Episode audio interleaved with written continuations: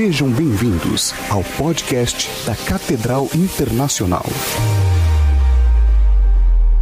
Bom, vamos lá. Primeira de Paulo Timóteo 4 e 14. Transferência de unção. É outra coisa que dá pano para manga, mas é bíblico. Agora, deixa eu orar por você, por transferência de recurso. Quem quer dinheiro? Não, eu não sou Silvio Santos. Quem precisa? Então mude seu linguajar. Eu não quero riqueza, eu preciso. É missão, não é ambição. É aqui, gente. Entendeu? Espírito Santo, aquele que sonda os corações, sabe qual é a intenção de cada coração. O Senhor sabe se estamos preparados para a riqueza ou não. Que nada venha a nós que tire a nossa salvação, que é o mais importante. Mas o Senhor percebe que nós entendemos que nós temos que ajudar o pobre, o necessitado, dar esmola, ajudar o teu reino, que eu tenho que ser o primeiro a ofertar quando vem a oferta, que eu não posso deixar de dizimar. Se o meu coração se converteu, eu aceito a riqueza, Pai, porque isso não vai me tirar, muito pelo contrário, vai me acrescentar. Então eu ministro agora sobre esses irmãos a transferência de riqueza, para que eles possam ser generosos para que eles possam ajudar aquele que ainda não tem, e também para que teu reino avance, em nome de Jesus. Diz eu recebo. Primeira de Paulo Timóteo 4 e 14. Não negligencie o dom que lhe foi dado a você por mensagem profética com imposição de mãos dos pastores, no caso os presbíteros, Espírito Santo, fale conosco. Que não seja o quem fale, mas que seja o teu Espírito, em nome de Jesus. E o apóstolo continua: por essa razão, torno a lembrar-lhe que mantenha viva a chama do dom de Deus que está em você, mediante a imposição das minhas mãos. Deixa eu explicar uma coisa para os irmãos, que é uma das maneiras que os irmãos que não creem, no caso os tradicionais como nós, rebatem esse princípio. Que eles pegam aquele texto, não impõe as mãos de forma precipitada para que você não participe dos seus pecados. Esse texto que Paulo fala de não impor as mãos, fala de consagração episcopal, eclesiástica, consagrar alguém ao ministério. Isso não tem a ver com a transferência. A maioria dos ministérios tem um tempo de probatório para isso. Não tem a ver. Não precipite em pôr as mãos e consagrar alguém ao ministério sem que ele tenha avançado na maturidade. Então, isso é só uma, um, um parênteses que eu estou lhe dizendo. Isso que eu estou pregando agora fala de dons, de capacitação ministerial e profética. Segunda coisa, eu posso transferir dom a você, mas não processo. Você vai pode receber o dom que eu tenho, mas você não necessariamente vai receber na mesma hora as evidências disso, porque para tudo existe um processo. E aí é a história, irmão, você vai ter que fazer a sua. Agora, pastor, você ora para qualquer um que lhe pede transferência de unção, qualquer um, irmão. A unção é de Deus. Ele vai ter seu processo. Por que, que eu vou negar? O pastor transfere toma, recebe, pronto. Quem sou eu, irmão? O dono é meu para dizer, não, não vou dar. Então preste muita atenção. Eu estou mais do que convicto que unção e dons do Espírito podem, e não só podem, como devem obrigatoriamente ser transferidos. O grande problema de alguns homens e mulheres de Deus cheios de dons é que eles usam esses dons para autopromoção. E quando você usa o dom para autopromoção, você não quer que ninguém faça o que você faz. Ainda que você seja amigo, ame, você ainda compete. E a competição não é necessário, você não está necessariamente odiando uma pessoa que você compete. Você só está tendo inveja. Então, normalmente, quando você usa esse dom para autopromoção, você não quer que alguém faça o que você faz. No entanto, irmãos, sei também que existe um sem número de pessoas que não conhecem nada sobre esse princípio tão poderoso de transferência de unção e dons. Outros não concordam e até trabalham e pregam contra. Como alguém me escreveu hoje, alguém postou o que está acontecendo aqui, e eu, evidente, coloquei no meu, na minha rede social e alguém falou assim: eu falei, pastor, eu oro para um dia te ver, o senhor transferir unção. E é claro, o coitado do irmão não tem, não anda na visão que a gente quem escreveu. Deixa de ser estúpido. Não existe esse negócio de transferência. Eu não, não vou responder, eu só fui lá e bloqueei. E Mas eu gostaria de me dedicar agora a construir uma base muito sólida, doutrinária, sobre transferência de unção. Primeiro eu quero começar com você em Hebreus capítulo 6, versículo 1 ao 3, mostrando para você que esse essa, essa verdade é um fundamento apostólico, bíblico, que não pode ser desprezado. É um fundamento obrigatório para o avanço do reino e para inicialização de qualquer avivamento. Vamos ver. Portanto, deixemos os ensinos elementares. A palavra aqui é básico, o leitinho, arroz com feijão. É, o Jesus foi ali e já volta. Você já sabe disso. E Paulo agora está falando para a gente madura. Ele diz: deixemos os ensinos elementares a respeito de Cristo e avancemos para a maturidade, coisas profundas, sem abandonar, lançar fora, jogar fora seis fundamentos. Em outras palavras, pode ter jeito de igreja, cara de igreja, nome de igreja, CNPJ de igreja. Jesus foi ali e já volta, falar paz do Senhor, paz de Cristo, paz do Senhor, está amarrado, Jeová, terra, manto, falar tudo. Se não tiver esses seis fundamentos, não é igreja. Paulo diz que você pode fazer tudo, mas não abandone esses seis fundamentos. É em cima deles que o prédio evangelho está construído. É a base. Quais são eles? Vamos citar todos juntos: arrependimento, fé em Deus. Pode continuar. Batismos. Que mais? Imposição de mãos, que mais? Ressurreição de mortos e toda doutrina escatológica, juiz eterno. Em outras palavras, Voltando desde o início, e assim faremos se Deus permitir. Vamos lá, desde o início, verso 6, os seis fundamentos que compõem todo o sopo doutrinário da igreja de Cristo: arrependimento, fé em Deus, batismos no plural, porque tem batismo com o Espírito Santo, tem batismo no Espírito Santo, tem batismo nas águas, batismos, imposição de mãos, aí vem a ressurreição dos mortos, seja literal ou a conversão, né? E todo o sopo escatológico, a volta de Jesus, trono branco e etc., tudo isso. Em cima disso, construímos toda a nossa base doutrinária. Ok, só que parece que no meio dessas seis doutrinas, tem uma que parece que não tem muita importância. Pense o seguinte: arrependimento é uma doutrina importante? Os batismos é importante? É ou não é? Fé em Deus é importante? Deus do céu. As escatologias ou a doutrina escatológica é importante. Ressurreição de mortos. E parece que a imposição de mãos é um patinho feio ali. Mas olha o nível que está a imposição de mãos dentro dessas outras doutrinas. Aí a questão que nós temos que perguntar é: por que a imposição de mãos faz parte dos fundamentos para transferir. Vamos ver a Bíblia nos ensinando de forma vétero e neotestamentária os princípios para recebermos unção. O que é unção, gente? Há muito tempo atrás o meu filho me perguntou, pai, o que é unção? Eu falei, filho, eu não sei te dizer o que é unção, nunca parei para pensar nisso, mas eu sei te dizer o que não é, porque pelo menos eu sei quando não estou ungido. E unção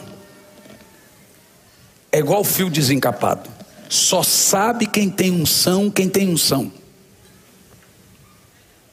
Quem tem unção não consegue ouvir quem não é ungido, nem louvor, nem pregação. Então, tem algo, o cara está seco. Não consegue.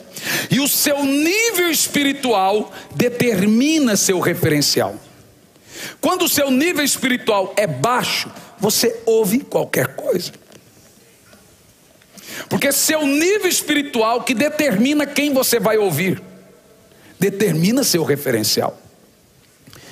Então, é fio desencapado. Só dois espíritos reconhecem espírito profético: outro profeta e Jezabel. Então diz que um profeta olhou para outro profeta e falou assim: Você está bem? Ele disse: Me diga você.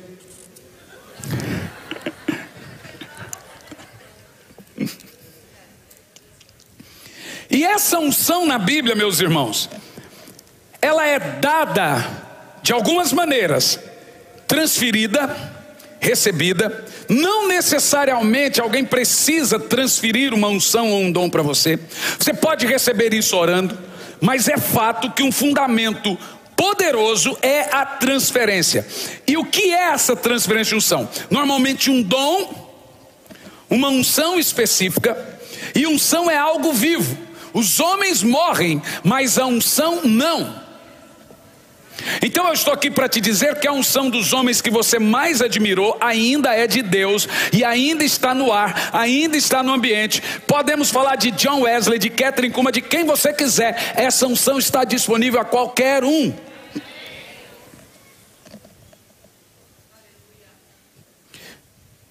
A unção que você respeita é, essa é famosa.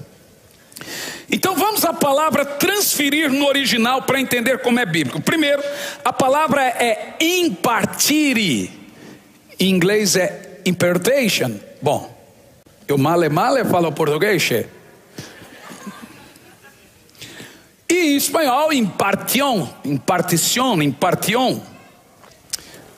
Esto, meu irmão? Então ambas querem dizer repartir ou compartilhar. Então não é do tipo como um pastor me disse esses dias: se eu transferir dinheiro da minha conta, eu perco dinheiro. Eu falei, até minha filha sabe que não é assim, irmão. É mais o sentido do Facebook: compartilhar e continuar na minha página em um monte. Mas até as crianças sabem disso.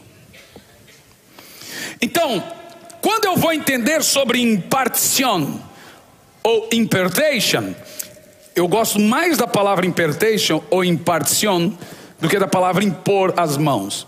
É que impartição no Brasil, em português, tem outro sentido. É outra palavra. Mas o termo é impor, impartir, dar, compartilhar, e se usa muito essa palavra. E eu amo tanto isso, porque a imposição de mãos, ou impartir, não é a única maneira de recebermos transferência de unção. Porque existem duas maneiras: a impartição, ou, ou impartição não tem em português, mas impartation, ou impor as mãos, ou a vida de oração e consagração. Vamos ver no Velho Testamento o sistema bíblico de recebermos uma poderosa unção de Deus. Primeira referência, Números capítulo 11, verso 16 ao 18. Eu espero que você saia daqui hoje e a blitz não te pare para não fazer um baf, bafômetro. Tem isso aqui? Eu gosto que lá no Brasil tem uma porcentagem, o bafômetro. Lá em Portugal é pode duas ou três vezes mais que no Brasil. Eu não sei porquê, mas no Brasil, se você põe um chocolatinho, você é pego. mas hoje vocês vão passar no boteco do seu Joel.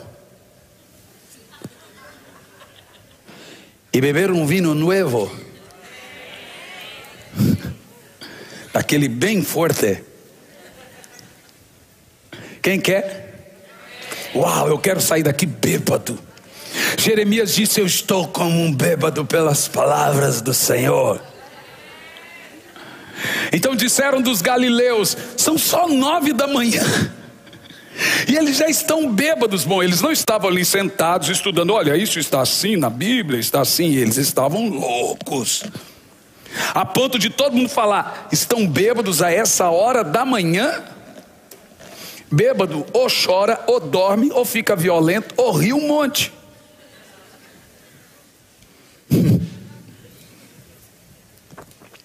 Olha esse texto. E o Senhor disse a Moisés: reúna 70 autoridades de Israel, que você sabe que são líderes e supervisores entre o povo. A história é que Moisés estava cansado e Deus queria compartilhar a unção dele de sabedoria. Moisés tinha unção de sabedoria e Elias tinha a unção profética. Moisés era sabedoria pura. E diz assim: leve-os à tenda do encontro, para que estejam ali com você. Continua o texto. Eu descerei, falarei com vocês. Agora leia o resto, por favor. Vamos lá. E tirarei do espírito que está sobre você e colocarei sobre eles. De novo.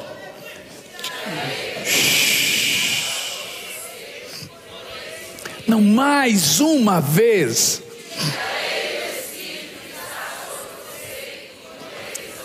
Por qual motivo? Eles o ajudarão na árdua responsabilidade de conduzir o povo, de modo que você não tenha que assumir tudo sozinho. Existe um sistema poderoso de transferir o espírito profético para outro. Oh meu Deus! Mas eu só te dei um texto. Agora, nesse dia, entre esses 70 homens, havia um que vem a ser o herdeiro de Moisés. O nome dele era Oséias. Depois ficou conhecido como Josué. Como Josué se tornou o herdeiro profeta de Moisés? A pergunta é: como que foi esse sistema de transferência dessa, desse, desse, essa unção? Deus tirou o espírito que estava sobre Moisés, evidente não é o Zoe, nem Bill, nem Psique. É uma unção. E depositou sobre os 70. Nós sabemos que Josué se torna o herdeiro profético de Moisés. Então, qual foi o sistema bíblico desse sistema de transferência? Isso está em Deuteronômio 34, versículo 9. Como que Josué recebeu a unção de Moisés?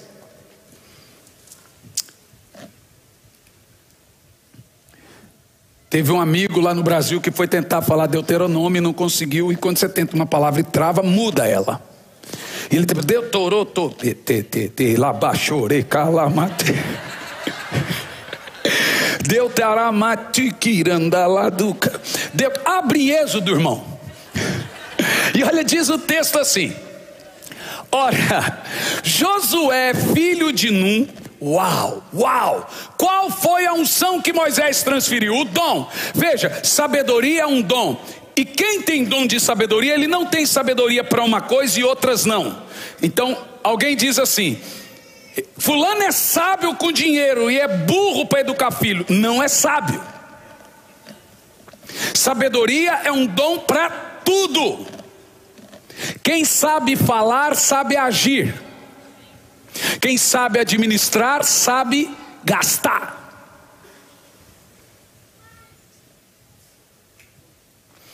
Então, olhe, Josué estava cheio do espírito de sabedoria. Como ele recebeu essa unção? Lê em voz alta.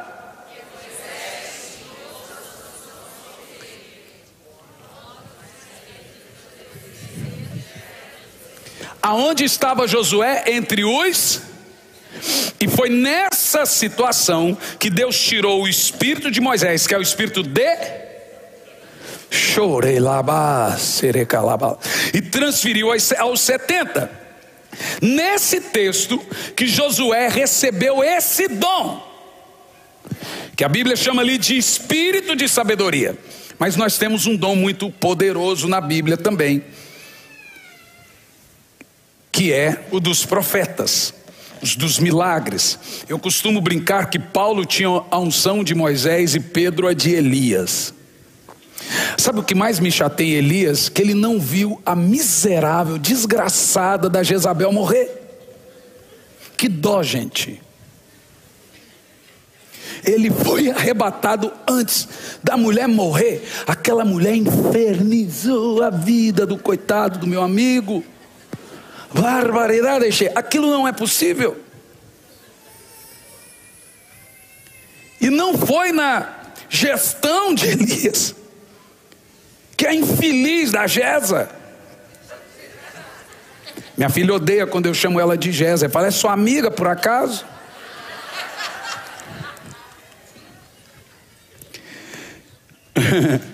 Mas nós vemos aqui nesses dois textos um padrão, ei, de como receber uma unção específica.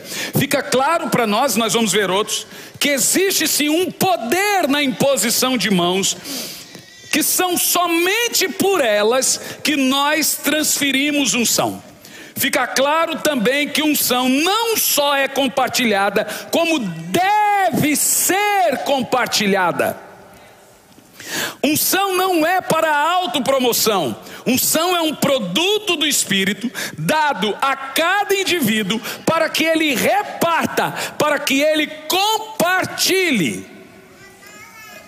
Todo avivamento nasce de uma voz de alguém com uma unção e que é como se abrir um frasco e exalar o perfume. Segundo livro de Reis, capítulo 2, verso 9 ao 15, é o profeta que eu mais gosto na Bíblia. Nós dois somos assim, ó. Você quer saber? Eu vou descobrir qual é o seu ministério agora. Eu fiz isso na igreja que eu sou pastor. Eu peguei o nome de um monte de servos de Deus e pus, e não falei para os meus, uh, uh, nem os doze em Campo Largo, nem em Curitiba. Eu falei assim: Está aqui no grupo de pastores. Qual vocês mais identificam? Gente, foi a coisa mais fácil de saber qual era o chamado de cada um. Um dizia Paulo, Moisés, outro dizia Davi, outro não sei o quê. Falei, é pronto, está explicado, é facinho. Você quer ver? Pastor Paulo, com quem você mais se identifica na Bíblia? Moisés, Elias, Paulo, Pedro. Paulo, é, eu desconfiei. Você gosta de destrinchar as escrituras. Pastora, Ruth, Esté, Noemi, porque unção não tem sexo. Pastor Adilson, você vai dizer que é José.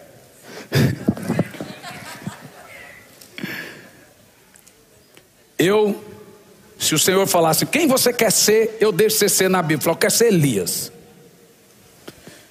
Meio Pedro, assim, entendeu?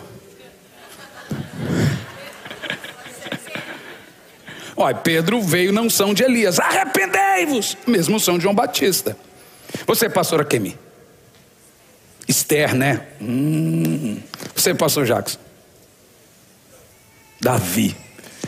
É, mas eu vejo você, pastor Jackson, por acaso, ele tem a unção específica de rei e profeta. É uma unção rara.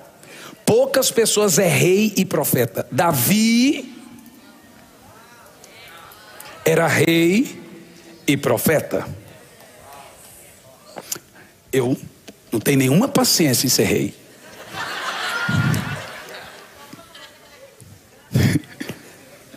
Davi de fato era rei e profeta. E aí você começa a entender. Então você lê alguém na Bíblia, uau, como eu gosto. Bom, é a lei da atração espiritual, gente. E isso aqui para mim é tremendo, ó a história da transferência de unção de Elias para Eliseu é famosa. Agora, o funcionamento dela é muito detalhado. Tars, você, qual personagem você? José. É, irmão, você quer ficar rico mesmo. José era um cara inteligentíssimo. Sérgio. Moisés, e sabedoria. Pastor Sam, Paulo, é todo, vou te dizer. O meu irmão João, pastor do amor. João era tão amoroso que até para falar que o cara ia para o inferno ele tinha amor. Ele dizia: Amados, vocês são do maligno. Se eu desculpo, vai, vai para o inferno uma vez, irmão, vai. E não vou dizer vai com Deus. João conseguia falar que o cara tinha o diabo de forma amorosa. Ele falava, amados, vós sois do capeta. Para que falar amados? Se o cara é do capeta, ele é, pronto, acabou. Não precisa falar amado, né? Mas olha esse texto. Depois que atravessaram, Elias disse a Eliseu: O que posso fazer em seu favor antes que eu seja levado para longe de você? Respondeu Eliseu: Pensa num cara abusado. Faze de mim o seu. Tira isso da Bíblia. Não tem. Principal herdeiro profético. Gente, unção existe herança, não legado. Ministério não é legado. Ministério é herança, mas não legado. Não é esse negócio assim, fulano é o meu herdeiro porque eu quero. Não. Olha o que diz o texto: faze de mim o seu principal herdeiro profético.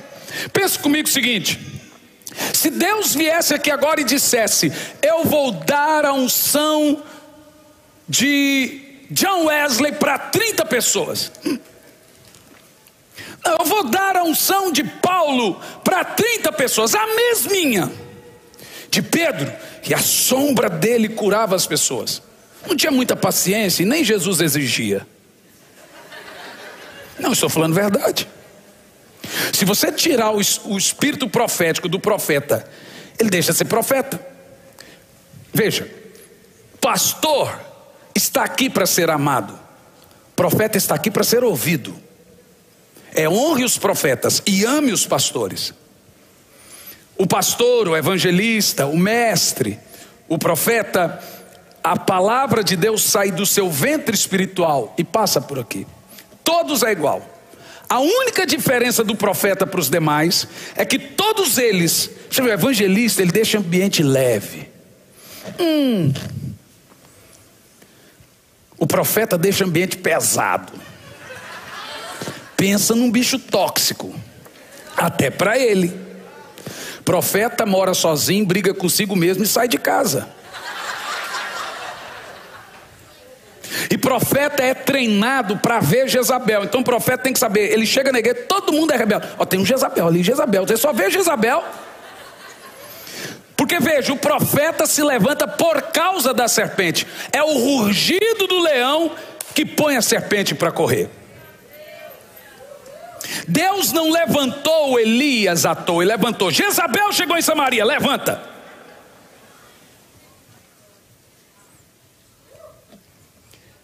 Todos passam a voz de Deus por aqui.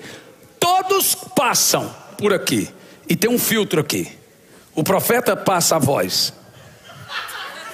Mas não tem o filtro. É. Isso é muito importante. Agora, quando Eliseu, que era mais temperamental que Elias, Irmão, pensa comigo. O cara te xinga, ô careca, vocês vão morrer. Aí a ursa vem e come os meninos.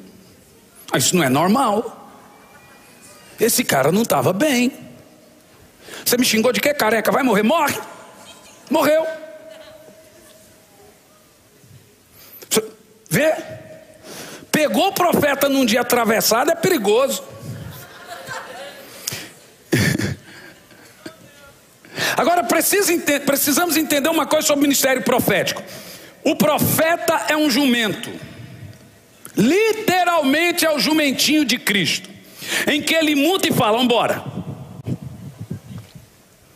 Só isso e mais nada.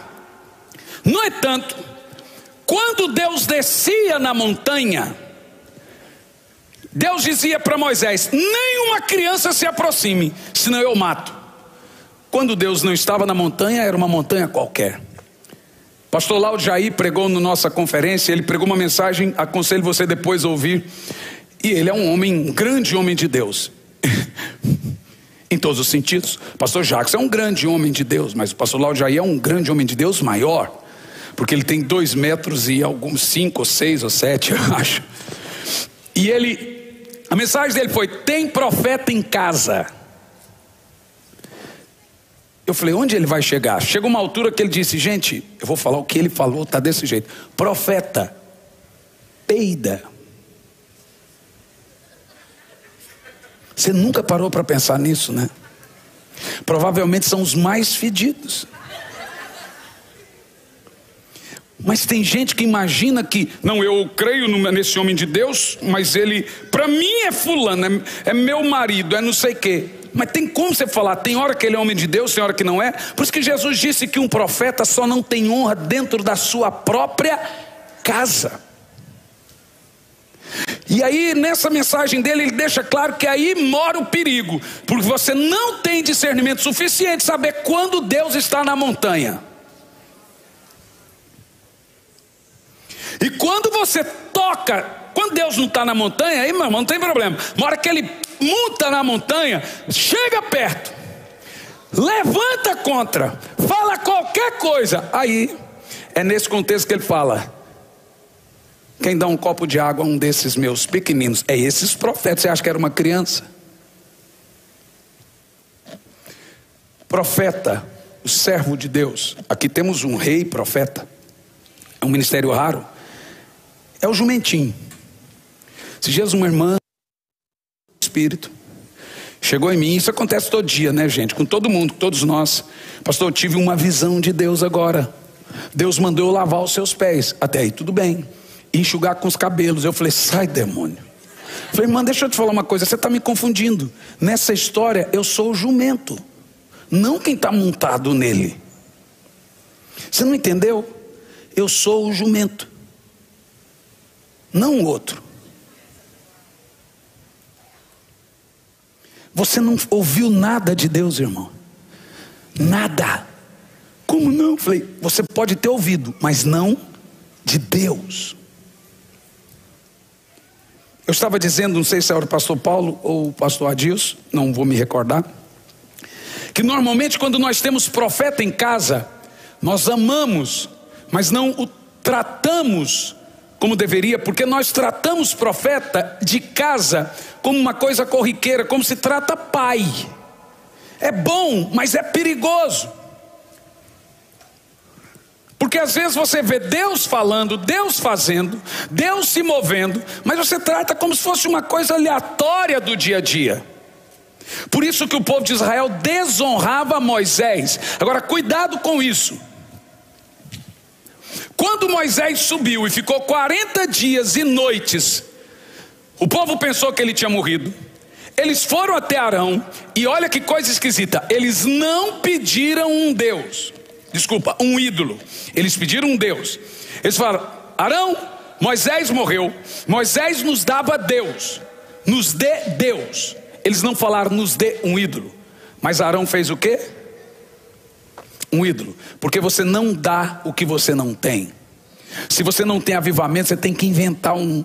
Se você não tem fogo, você tem que inventar um. Se você não tem unção, você vai ter que criar algo que se parece, pois o maior inimigo do avivamento é aquilo que se parece com um.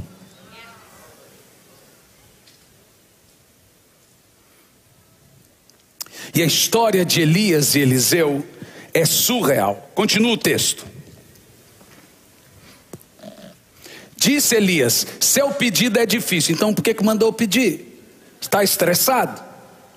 Mas se você me vir quando eu for separado, você terá. Vai dar logo a unção para o menino, você não quer mais trabalhar? Você que falou, mas ele não estava bem. Do contrário, não será atingido. Você já imaginou a pressão na cabeça de Eliseu? Cadê Elias? Não, foi no banheiro. Opa, peraí, deixa eu ir junto. Você já imaginou a pressão na cabeça de Eliseu? Ele não desgrudou o olho de Elias. Isso, gente, nos ensina. Às vezes você é árvore, às vezes você é fruto. Um dia você é árvore, um dia você é fruto, e talvez nunca você vai ser árvore. Aí embaixo você é pedra, aqui em cima você é vitrine. Tem gente que é árvore, tem gente que é fruto. Eu não sei se você está entendendo minhas metáforas. Eu penso que sim. Você precisa compreender que Deus dá a mesma unção a todos, mas não o mesmo chamado. Ninguém tem toda a verdade. Ninguém estará completo, porque ninguém suporta um homem que pensa que está completo. Então Deus faz isso de propósito, para que ninguém se ensoberbeça. Então Deus te dá uma porção, para outro uma porção, por isso que precisamos da transferência.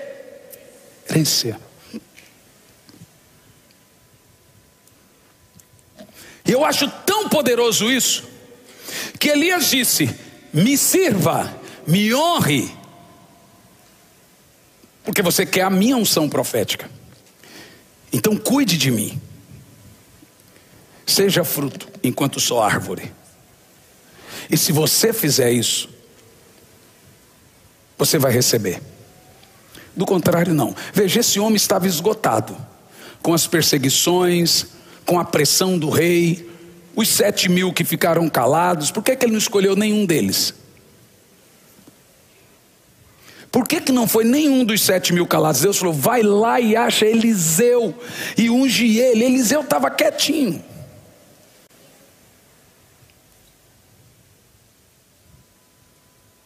Deus, meu irmão, é um Deus de aliança.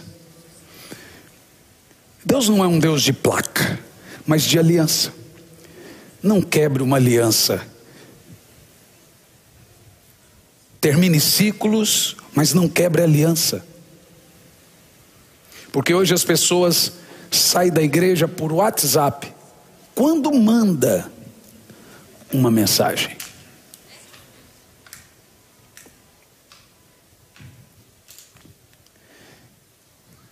Continua o texto. Eu amo isso. De repente, Enquanto caminhavam e conversavam, apareceu um carro de fogo, puxado por cavalos de fogo, que os separou, e Elias foi levado aos céus num redemoinho. Continua. Quando viu isso, Eliseu gritou: Meu pai, meu pai, tu eras como os carros de guerra e os cavaleiros de Israel. E quando já não podia mais ver, Eliseu pegou as próprias vestes, isso é um gesto de constrição do hebreu, quando ele está muito triste, em luto, ele rasga as vestes. Eliseu fez isso e rasgou as suas vestes. Depois pegou o manto de Elias que havia caído e voltou para a margem do Jordão. Ó, oh, Eliseu cria no que ele recebeu para atravessar, Elias estava tão estressado que ele podia entrar num barco, mas ele resolveu atravessar o rio, só, abrir o rio só para os dois. Ele, pá, abre o rio, o rio abriu, passou. Estava estressado. Aí Eliseu, mais estressado, volta no mesmo lugar, fala: agora é a prova de ferro. Pegou a capa, bateu no rio, roxo, irmão. Você tem que crer no que você recebe. Você tem que crer no poder que lhe é dado. Ninguém está aqui brincando nessa conferência. Pastor Jackson ficou uns 5 a 10 minutos, se eu não me engano, liberando palavras proféticas sobre nações. Você tem que entender e crer naquilo que é liberado sobre o altar. Não é brincadeira. Você orou às 5 da manhã, você jejuou. Isso é para mudar ciclo. Começou, terminou. Você tem que receber no útero espiritual. Você tem que fazer como Elias. Espera lá, recebi ou não a unção dele? Pá, cadê o Deus de Elias?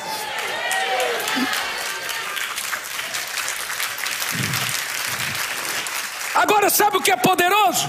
Todo mundo quer e grita: cadê o Deus de Elias? Mas Deus grita: cadê os Elias de Deus?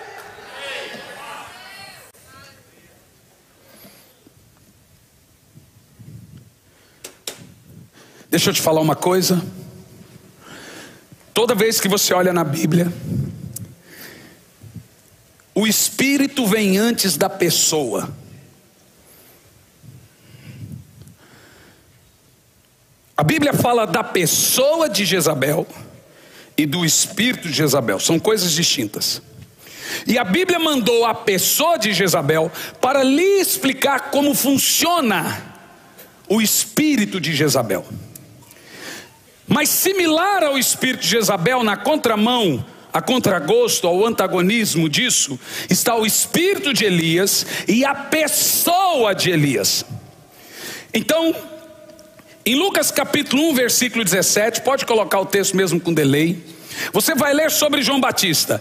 Ele virá no espírito e no poder de Elias. Eu amo isso. Elias é um dos profetas menos escrito, são três páginas, e o mais falado. Ele literalmente foi um jumentinho de Deus, ou a montanha.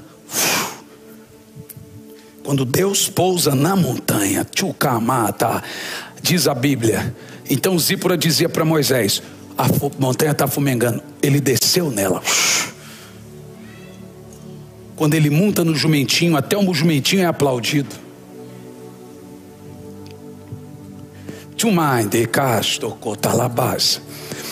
Quando você vai na Bíblia, você vai ver que lá em Apocalipse o Senhor diz: Tenho, porém, contra ti que toleras Jezabel. Ora, mas Jezabel era uma pessoa. Jezabel veio no espírito de Jezabel. O espírito de Jezabel é o mesmo espírito do anticristo do Novo Testamento. Quem matava apóstolos perseguia os cristãos. Paulo diz que o espírito do anticristo já opera. E o espírito de Jezabel matava os profetas, é o espírito do aborto, sacrificava crianças.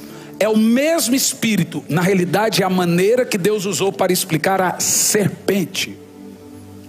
Por isso que na época de Jezabel, o animal de estimação era cobra, quem matasse morria.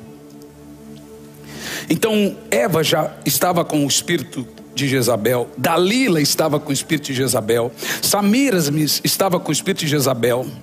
É mistura de profeta ou profetiza com prostituta.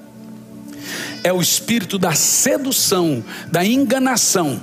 Agora, Jezabel, ela é sutil. Veja, o diabo conseguiu a serpente, o grande dragão, a antiga serpente, a Jezabel, espírito, conseguiu derrubar a terça parte dos anjos que estavam face a face com Deus. O que ele faz com um crente que não ora e lê Bíblia?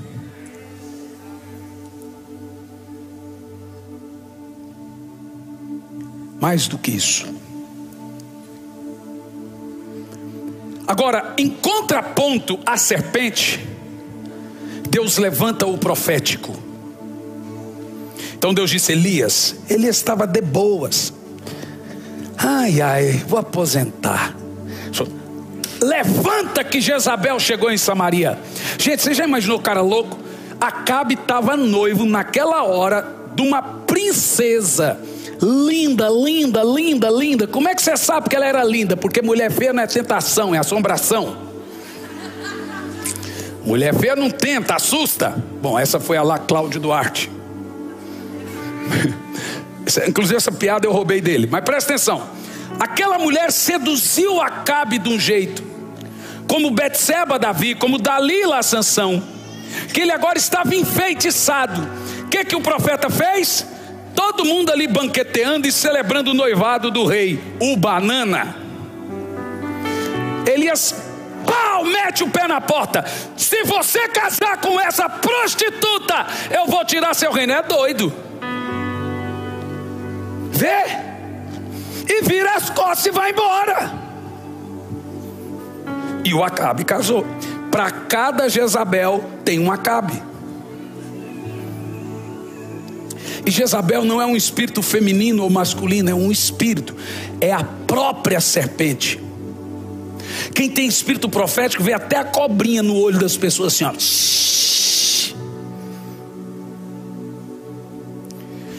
Mas nesse momento Deus levanta o espírito de Elias. Olha o texto de João. Irá adiante do Senhor no espírito e poder de Elias. Para quê? Fazer voltar o, o coração dos pais aos filhos e dos desobedientes a sabedoria e fazer um povo preparado para o Senhor. Mateus 3 e 3 ainda falando de João, porque João estava com o espírito de Elias. Olha Mateus 3 e 3, vamos lá, lê em voz alta, vai lá. Este é aquele que foi anunciado pelo profeta Isaías, mais alto, voz do que clama no deserto. Preparai o caminho do Senhor, endireitai as suas veredas. Ou, oh, preste, preste atenção. Quem era a voz que clamava no deserto? Quem? Não, não era. É aqui que está o X da questão. Sobre Elias, a Bíblia diz que Elias era a voz que clamava. O texto não diz que João é a voz que clama. Aqui que está a revelação. O texto diz que, que João é a voz do que clama. Quem ainda estava clamando em João? Ei! Elias. Mas esse foi um termo dado, porque o judeu ele só respeita dois profetas, Elias e Moisés.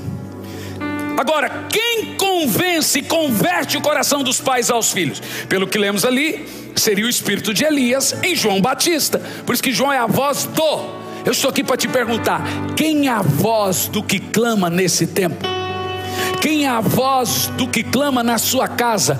Quem é o Noé da sua casa? Quem é o Paulo desse tempo? Você vai ficar morgando aí, ou você vai se levantar com poder nessa geração, como Elias nessa geração, como Moisés nessa geração, como Noé nessa geração? Quem é a voz de Deus para esse tempo? Por isso que o texto diz: voz daquele que clama, voz do que clama. Eu acho tão poderoso isso. Tão poderoso. João capítulo 16, verso 6 em diante. Você vai entender por que, que Jesus disse assim: Eli, Eli, lama sabachthani. Eles disseram que ele estava clamando por Elias, porque o judeu só respeita um profeta, Elias. Então o espírito de Elias foi um termo dado para o espírito convertedor, convencedor de corações. Quem é ele? Vamos ver. Por que fareis falei essas coisas, o coração de vocês se encheu de tristeza. Jesus está falando que ele ia embora, é bom que eu vá, porque se eu não for, o outro não vem. Mas quem é o espírito de Elias? O espírito de Jezabel é o termo dado para o espírito da serpente, sedutor, destruidor, matador de profetas, o grande dragão que perseguiu a mulher e etc, etc. E o espírito de Elias, que converte o coração dos pais aos filhos e dos filhos aos pais. Eu, agora eu quero vibração. Revelação é poderosa.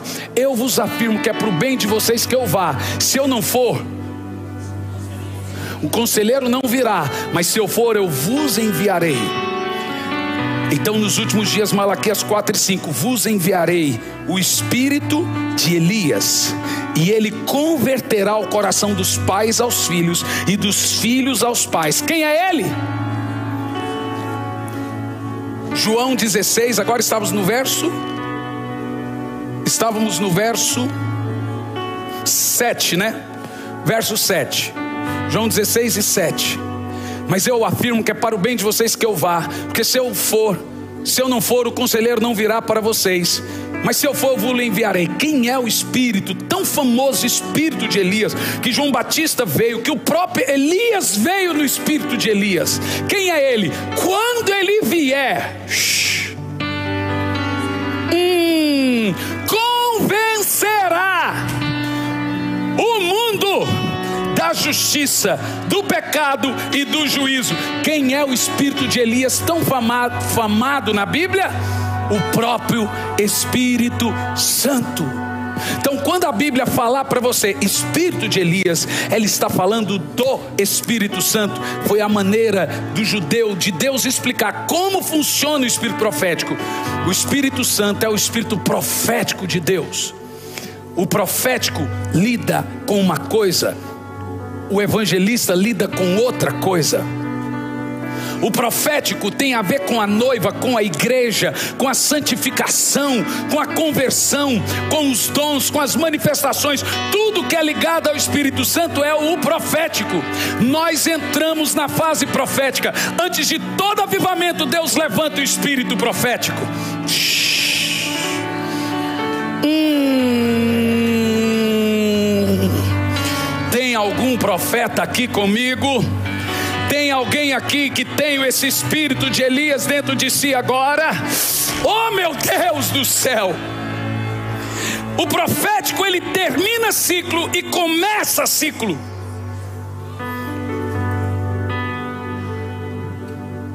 Então eu vos enviarei o espírito de Elias. Tomandais, tolocouta. E ele converterá. Ou tem outro que converte. Se eu não me engano, só um tem esse poder. Malaquias 4 e 5 sobre João, Mateus 3 e 3 sobre João, Lucas 1 e 17 sobre João. Então João veio cheio do Espírito na virtude, no poder de Elias para converter o coração dos pais aos filhos e fazê-los deixar a desobediência e voltar para a prudência. Aí é o nascedor do avivamento. Estava eu e minha esposa pregando no interior de São Paulo. Eu disse isso no primeiro dia, mas vou repetir. Num determinado momento, uma pessoa pegou uma bacia e começou a lavar os pés do pastor. Eu me perdoa, pastor, me perdoe. Pois veio outra, outra bacia e começou a lavar os pés da esposa, me perdoe. Pois veio outro, começou a lavar e etc. Daqui um pouco havia centenas de irmãos na igreja o pai se arrependendo para o filho, o filho se arrependendo para o pai, a esposa se arrependendo para o marido, o marido para a esposa, a ovelha para o pastor, o pastor para o rebanho. Esse é o espírito do avivamento. Em Telemaco Borba, os, os pais, as mães, os filhos começaram a dar presente uns para os outros, que começaram a ver. A mãe começou a ver onde estava errando com os filhos, o filho com a mãe. É isso que o Espírito Santo, ou o Espírito profético, ou o Espírito de Elias faz antes de qualquer avivamento. Ele repara o altar, ele conserta os corações. Se o meu povo, que se chama pelo meu nome, se você adultera, arrependa-se. Se você mente, está debaixo de mentira, se arrependa. Se você ainda desonra seu marido, se arrependa. Se você grita com a sua esposa, se arrependa. Se você agride a sua esposa, se arrependa. Se você mente, se você fala mal do seu pastor, se arrependa. Se você é murmurador, se arrependa.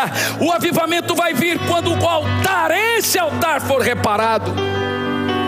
E aí sim, todo nível de unção será transferido e despejado sobre nós.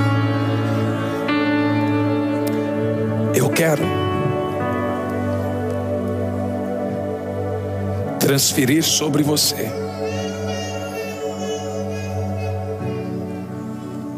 qualquer nível de unção. Sabe aquela unção que você almeja entender, irmão? Para você receber qualquer unção, você precisa ser competitivo. Você precisa ser competitivo. Eu já viajei muitos quilômetros só para ir ali e receber um toque, uma unção. Porque unção é muito caro, mas tem que ser competitivo mas muito competitivo. Pense numa unção sobrenatural que Deus derramou sobre alguém, ela está disponível a você, porque ela é do Espírito Santo. Agora, qual é seu nível de competitividade?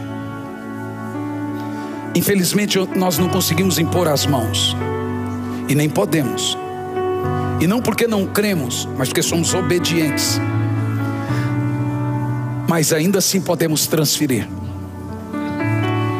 Eu quero que o pastor Jacques escolha os homens de sua confiança, os pastores que ele escolher, ou líderes que ele escolher, e venham aqui ao altar.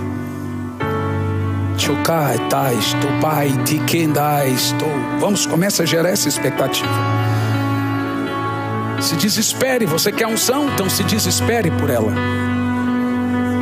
Fique à vontade por ela.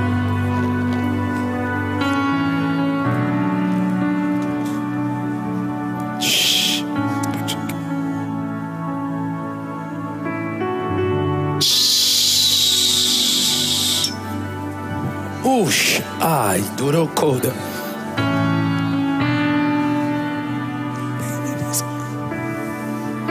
Manda lá estelicalabás. Vem me visitar hoje. Vamos? Qual é seu nível de desespero agora? Grite forte, se desespere por unção. Espírito vem, Espírito vem, Espírito Santo. Espírito vem, Espírito vem, Espírito Santo. se lance nesse rio de unção. Mais alto. Espírito vem, Espírito Santo.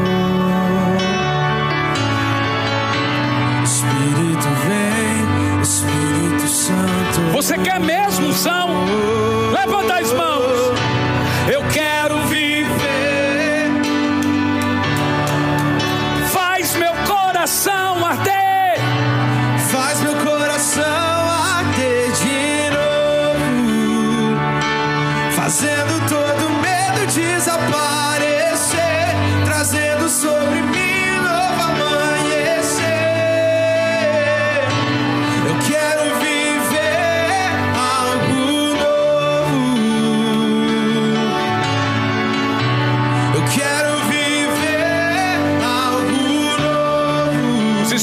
o pessoal do louvor pode subir.